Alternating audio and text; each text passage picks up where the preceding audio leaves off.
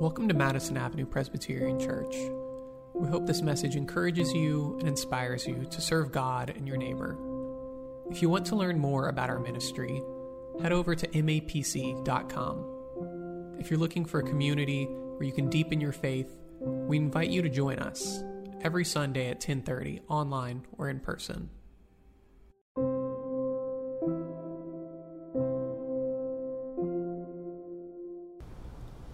Good morning.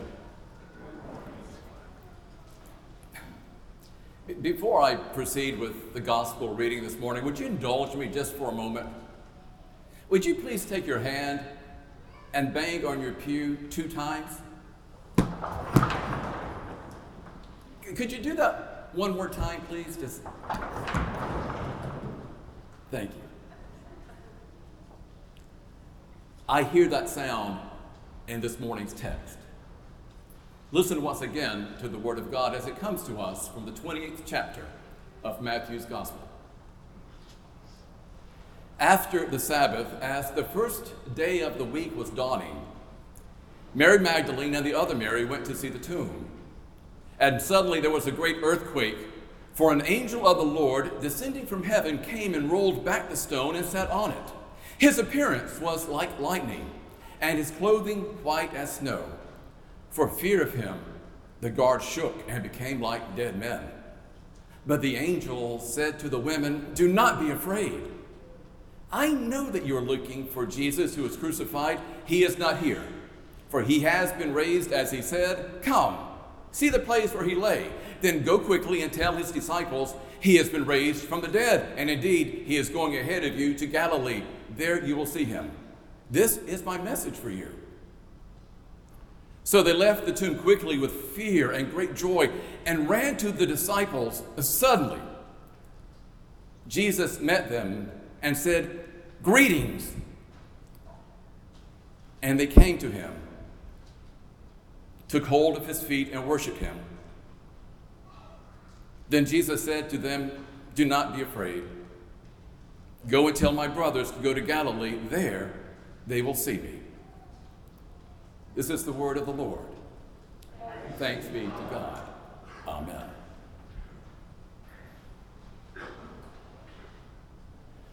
Sometimes all we can say is, do what? I recently read some interesting quotes from sports figures. One former member of the Orlando Magic said, My career was sputtering but I did a 360 and got on the right track.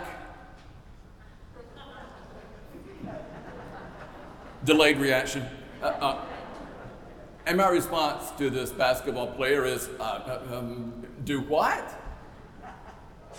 Another basketball player once said, I can shoot with my left hand, I can shoot with my right hand, I am amphibious. One college athlete was asked, why were you so nervous today at practice? He said, Oh, my sister is having a baby this afternoon, and I don't know if I'm going to be an aunt or an uncle.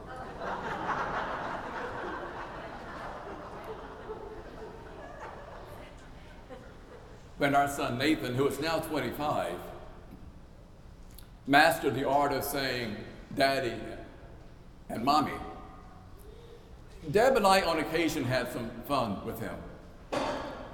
Sitting around the dinner table one night, I said, Nathan, who's the greatest?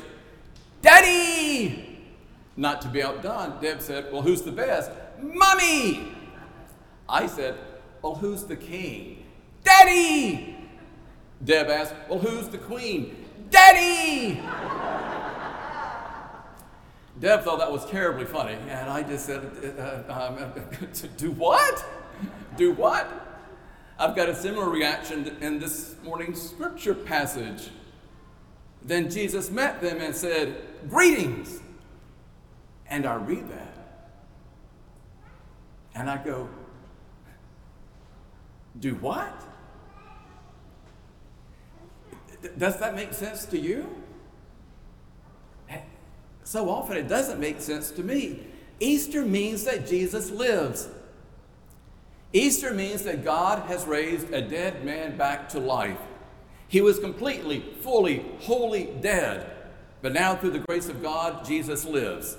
Am I the, am I the only one who hears this and at least on occasion goes, Do what?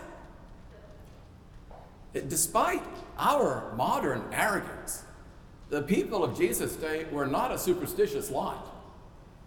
They were intimately familiar with the power of death. They lived with it day by day. The idea that a man could come back from the dead was as scandalous and unbelievable to them as it is to us. No wonder the women fled from the tomb in fear and in joy. Fear. I, I can't even begin to wrap my mind around the resurrection. It just doesn't compute. And if you ever find yourself in a similar position, that's okay. Sister Lois Friedman was my English professor my freshman year of college. Her middle name should have been Strict. On the second day of class, my friend Harold showed up late, and Sister Friedman talked with her, him at the end of the class, and I could not hear what she was saying, but I could read his face. And that scared me. And Harold was never late for class again. Sister Lois was a woman of deep faith and conviction. Her warm spirit and her keen mind combined for a powerful witness to Christ. It was during my last year of college that I began to think about seminary and graduate work. I was asking all kinds of questions about God, meaning, purpose, life. And so I said to her, uh, uh Sister Lewis, could we get together and I, I would just like to talk with you about faith. And her face lit up in a smile, and she said, Sure, let's do that. The next morning, we met at Shoney's for breakfast. I had sausage and scrambled egg. She had French toast and orange juice. She sat there. I did most of the talking, she did most of the listening. I described my academic aspirations and how one day I wanted to teach religion in a small college. I shared with her the hunger in my heart, the hunger to know and understand what life is all about. How do we find meaning and purpose? And I shared with her my doubts, my questions about Jesus and the church and is God real or not? At one point I said, Sister Lois, may I ask you a question? Sure. I said, Sister Lois, at the end of your life, if you were to discover that all that we have believed about Jesus is a fabrication, it just wasn't true, would you have any regrets? Would you have wanted to live your life any differently? She took a sip of her coffee, smiled, and said, No, not at all. I would not have any regrets. I find her words to be deeply reassuring. It was the great theologian Paul Tillich who once taught us that the opposite of faith is not doubt, the opposite of faith is certainty. In our quest for certainty, we sometimes want to push away our doubts and easily or casually dismiss them, but our faith does not allow us to do this. Christian faith takes our doubts, takes our questions, and pushes them deeper and makes them even more intense. Sometimes Christian faith makes our doubts and questions so intense we we want to reduce the gospel to a set of moral propositions. Well, what is being Christian about? Well, it means obeying these commandments. It means living a certain way. It means asking, what would Jesus do? It means following his example. But whenever we go down that road of reducing Christian faith to a set of behavioral codes, Easter comes along and says, no, no, no, no, no. You can't do. No. Easter stubbornly and insistently pushes us to ask what does Easter say about the God we worship? And Easter will not let us give up on that question. What does this day say about the God we claim to worship? And maybe, maybe that, maybe that is what I find more unnerving about Easter than anything else. Because Easter makes a profound statement not about us, but about God. Easter is about God, not about us, and we are no longer the center of attention. Easter makes a bold kind of proclamation regarding the heart of God. And the heart of God beats like this.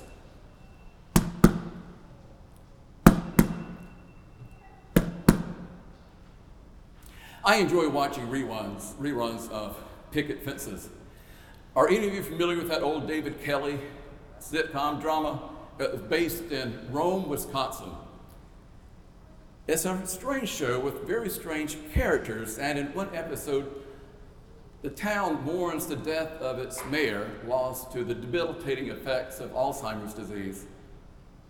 At the funeral, Judge Bone, a crotchety old geezer, stands up to say a few words about his good friend. About the mayor, Judge Bone says if people end up with the leaders that they deserve, then at least for a very little while, we were all very, very deserving. And then the judge adds, Howard made one request of me. He asked me to give his casket a good hard whack to let him know that I missed him. Said I'd be able to hear it. Judge Bone looks at the casket, lifts up his fist, and he goes, he sits down. And then the priest walks over to the Catholic, to the casket and and then a town official walks over to Howard's casket. And then the police and the other residents of Rome, Wisconsin. We miss you. We love you. We will never, ever forget you. There's much I don't understand about Easter. My mind cannot wrap itself around the physics and the metaphysics of the resurrection. And that's okay. But when I remember that Easter says more about God than it says about us, then I can begin to catch some of the good news of what this day is all about. Easter means that God will not let death and destruction and disease and evil have the final word. Easter means that God loves us with a burning passion and God comes to us. Easter means that when we are sealed at our tombs, the tombs of death, the tombs of misunderstanding, the tombs of poverty, the tombs of violence, God comes to us and again and again